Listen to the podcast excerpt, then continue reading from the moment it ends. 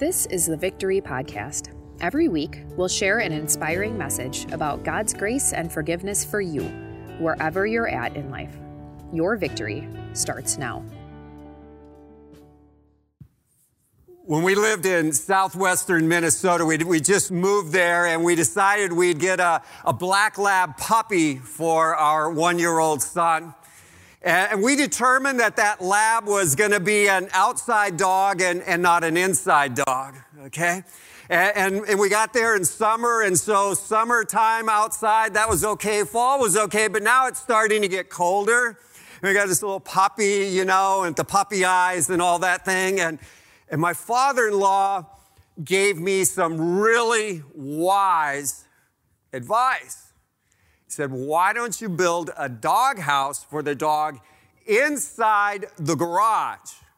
That way you can use the corner of the garage as two sides of the dog house, and you only have to build two sides and then put a roof on it. It's like, my man, good idea, right? That's awesome. So I get some lumber and I cut it and I, I get the hammer and the nails and I construct this thing and, and surprise, surprise. Who knew that someone could mess up two sides of a doghouse so bad? I mean, it was just a horrible creation. I, I hope we don't have any pictures of it, you know? It's just pathetic. Well, today, as, as, Pastor Ben mentioned, we're continuing our, our series that we began this new year with Seeing 2020 because we want God's wisdom. We need God's wisdom. God's wisdom is powerful. It's exactly what we're looking for. And as, as we began this series and kind of going through it, we saw that the beginning of wisdom is just being in awe of God, being amazed at God and who He is and, and what He does and, and what He will do. And, and then we said, you know, well, that is so awesome. We're going to pursue that. We want that wisdom. And so we, we saw that we needed to pray about that. We had the task of the ask and, and getting hooked on the book, being in God's Word. And, and last week, Pastor Ben told us and shared with us this truth, right? That our, our friends really shape our future and so he led us to, to see this, man. If you want to be wise, walk with the wise. Walk with the wise, and you'll become wise. And today we're, we're going to go on and, and we're going to look at the embodiment of wisdom. And I'll explain that a little bit more as we go along. So, again, today what we're going to do is we're going to go back to the book of Proverbs uh, in the Old Testament. And then we're also going to connect it up with First Corinthians uh, in the New Testament. All right, so let's dive in. Proverbs chapter 8. It says, I, wisdom, dwell together with prudence. I possess knowledge and discretion. I was there when he set the heavens in place, when he marked out the horizon on the face of the deep, when he established the clouds above and fixed securely the fountains of the deep, when he gave the sea its boundaries so the waters would not overstep his command, and when he marked out the foundations of the earth, then I was constantly at his side. I was filled with delight day after day, rejoicing always in his presence, rejoicing in his whole world and delighting in mankind. Friends, God created the world in wisdom. As you think about creation, what blows your mind? What leads you to go, oh man, that's so amazing? For me, one of those things was a, a, number of years ago, a handful of years ago, I was able to go to Victoria Falls. Victoria Falls is, is in Africa. It's on the border of Zambia and Zimbabwe. Victoria Falls is actually the largest waterfall in the whole world. And as you see it there, you're just seeing the beginning portion of it there. Okay? And if you've ever been to a big waterfall like Niagara Falls or something, you know what happens, right? The, the water goes rushing over the top, goes down, hits the water down at the bottom, and a mist comes back up, all the way back up. And as you're by those large falls, you know that the water roars. It's just, there's this sound. It's, it's hard to talk and be able to be heard.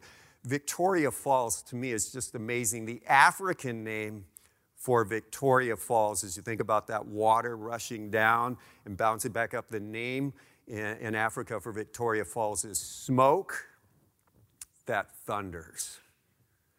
That's just so cool. Such a, an apt description of that smoke that thunders.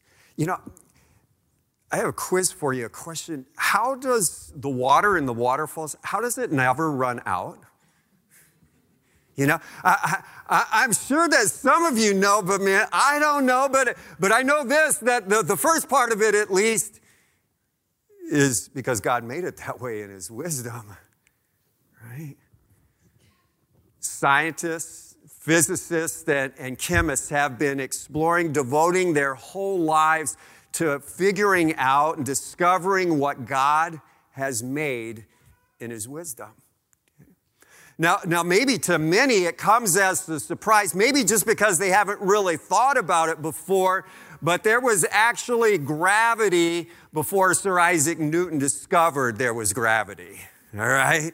This, this wasn't a watershed moment for God. All right. He knew it. He had made it that way when the apple fall and he came up with this whole, you know, God knew about that. Same way as he knew that that apple that fell, like all the other apples, has carbohydrates and proteins and DNA and RNA and hormones and all that. You know, we figured this stuff out later. God knew about it from the beginning.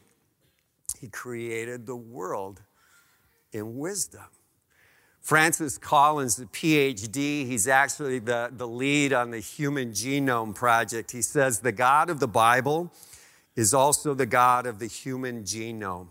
His creation is majestic, awesome, intricate, and beautiful. And the Apostle Paul says this in Romans 1 For since the creation of the world, God's invisible qualities, his eternal power and divine nature have been clearly seen, being understood from what has been made.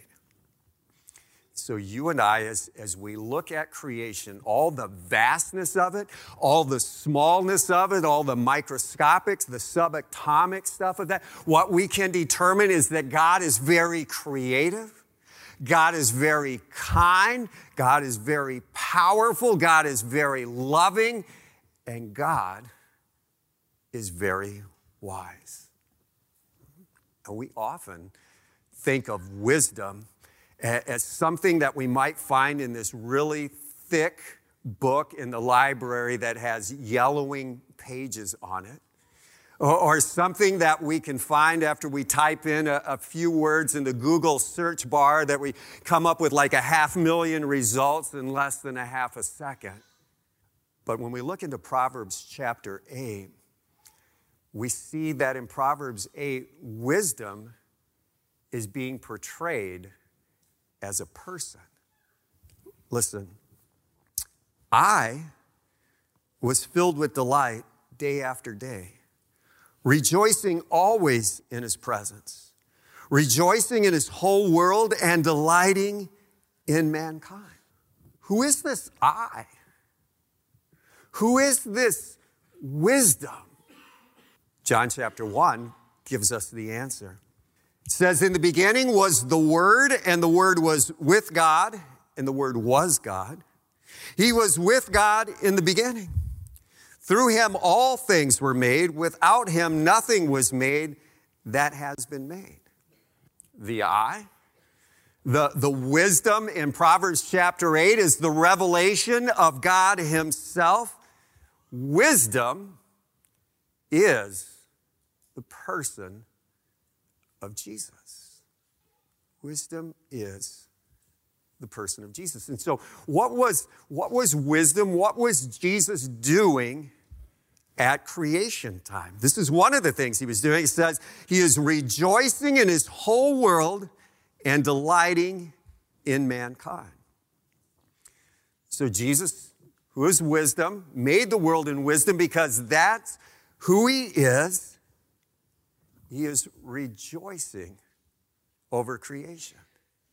He, he is rock star excited about it. It's like a little kindergartner who brings home her scribbled coloring picture and shows it to mom or dad, only to find out that that picture is refrigerator worthy. It goes up there, right? Jesus is going, this is awesome. And then he looks at mankind.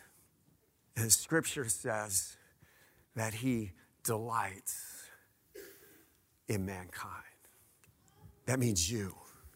And so, you know what it's like when you rejoice in someone, when you delight in someone, when you love someone, when you value someone, you just do things for them because you just can't help it. Jesus delighted in mankind, in you and in me so much to this degree that he went to the cross. Okay? And when I'm talking about going to the cross, I'm talking about crucifixion. This is, this is the most painful, excruciating, horrible, gruesome way to die. He did it because he delighted in you, me. The, the way of the cross, understand, you know, we have like pictures and, and, stuff like that. The way of the cross is the way of blood, the way of pain, the way of sweat, the way of tears, the way of terror, the way of it's so hard to breathe because you're suffocating. And in Jesus' case, his cross was also the place of love and wisdom.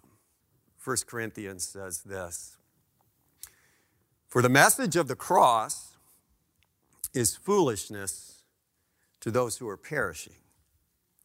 But to us who are being saved, it is the power of God. Jews demand signs and Greeks look for wisdom, but we preach Christ crucified, a stumbling block to Jews and foolishness to Gentiles. But to those whom God has called, both Jews and Greeks, Christ, the power of God and the wisdom of God. For the foolishness of God is wiser than human wisdom, and the weakness of God is stronger than human strength. To our sinful nature, the wisdom of God is upside down. For the Jews back in the, the day of Jesus, they wanted a Savior. Okay? They wanted a Savior, but they had something different in mind than what Jesus had. They wanted a Savior, a Savior who would come in and kick out their Roman landlords. In our way of thinking today, in our political, you know, powered up culture, it, it would be like they were wanting the Savior to come in and kick the other political party out, whichever one that was right? Because if they were just done away with, then we could live in peace and security, convenience and comfort. It would be all good if, if they just got out of the way. For the Gentiles, when it came to power, they were looking for something that they would exert.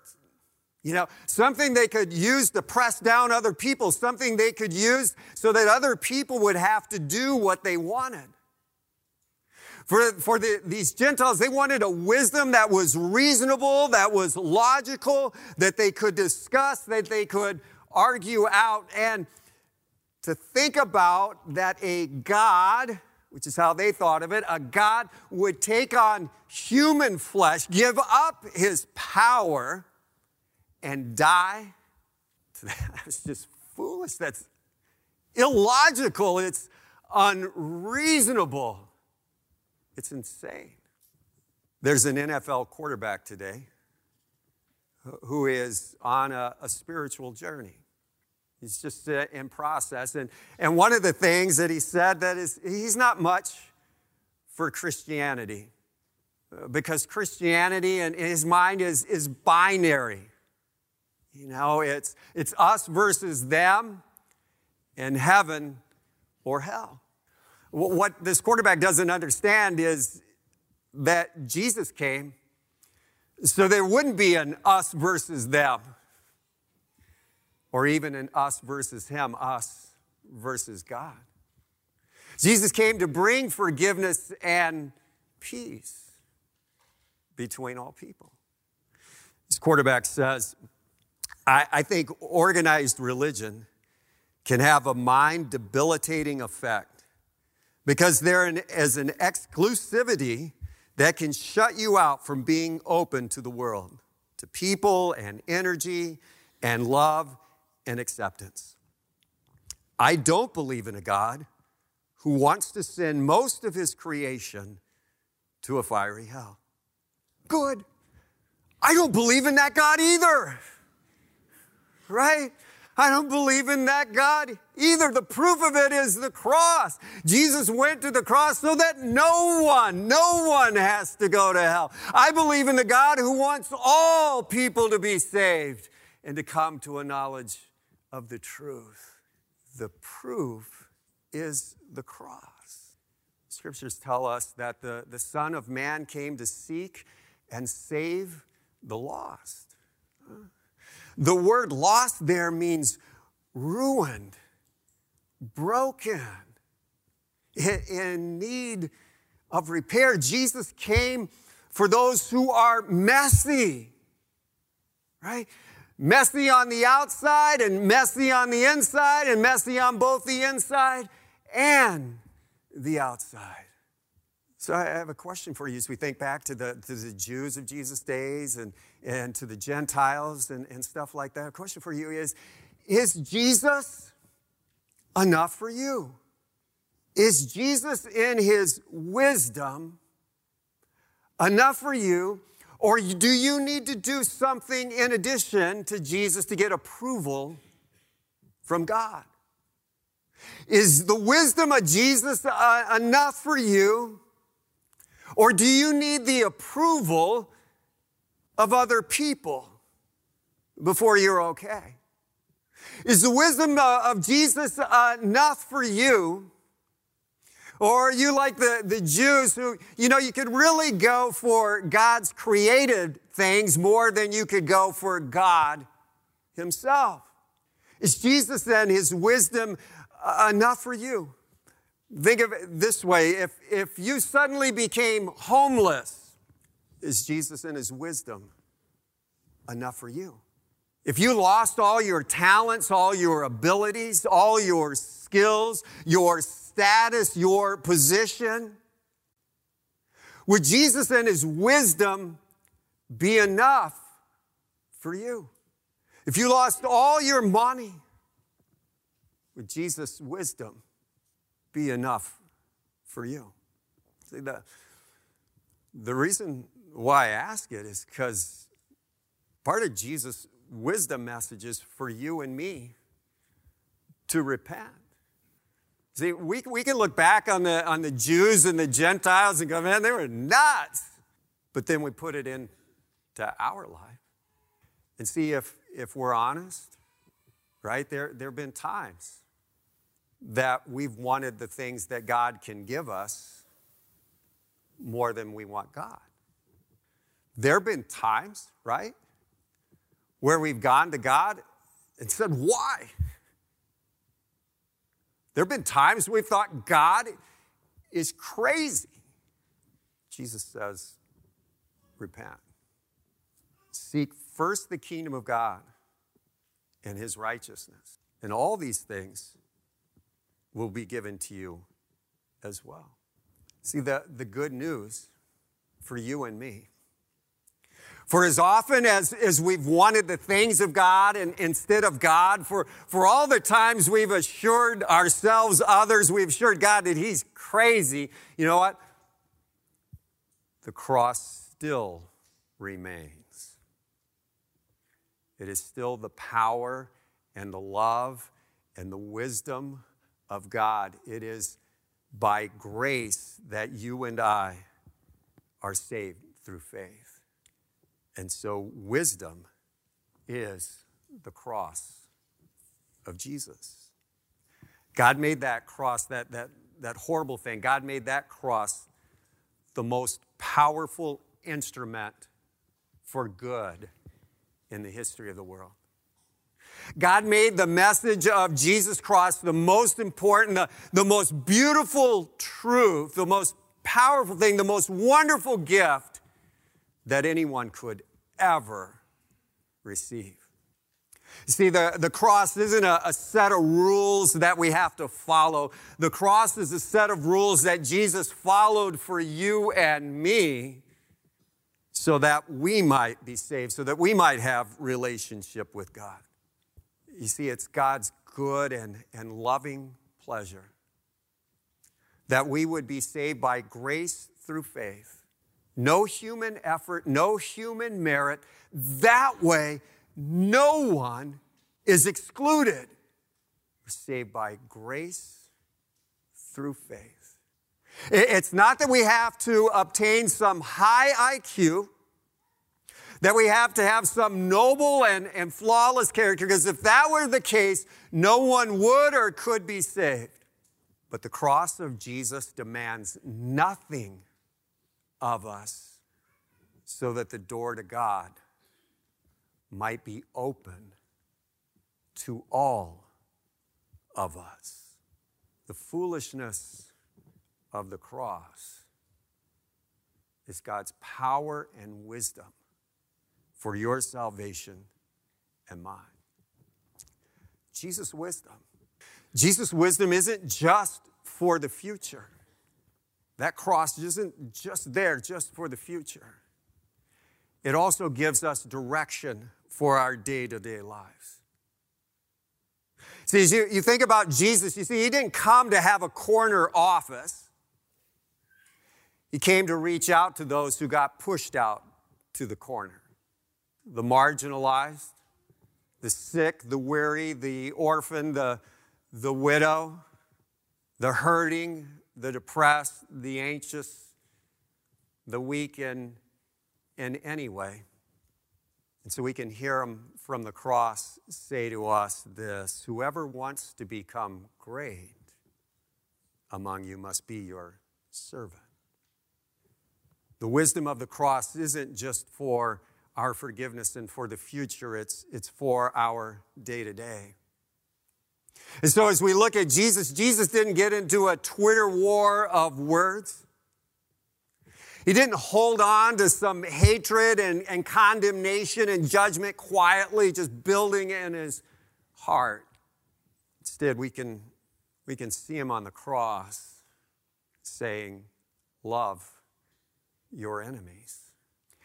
In a culture where, where we just want a little bit more and a little bit more, we're not materialistic, we just go for a little bit more.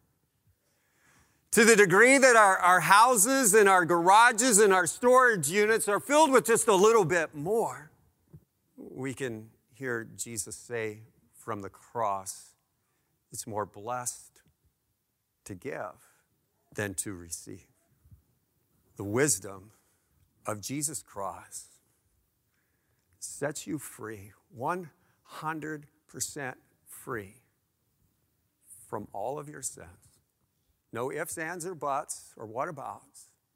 the cross of Jesus also sets you free to serve without compulsion, to serve God and others with love and thankfulness.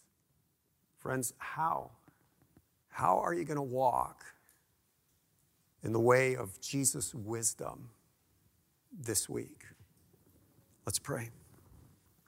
Lord God, we thank you for what you've done for us. We couldn't even begin to do it, couldn't even begin.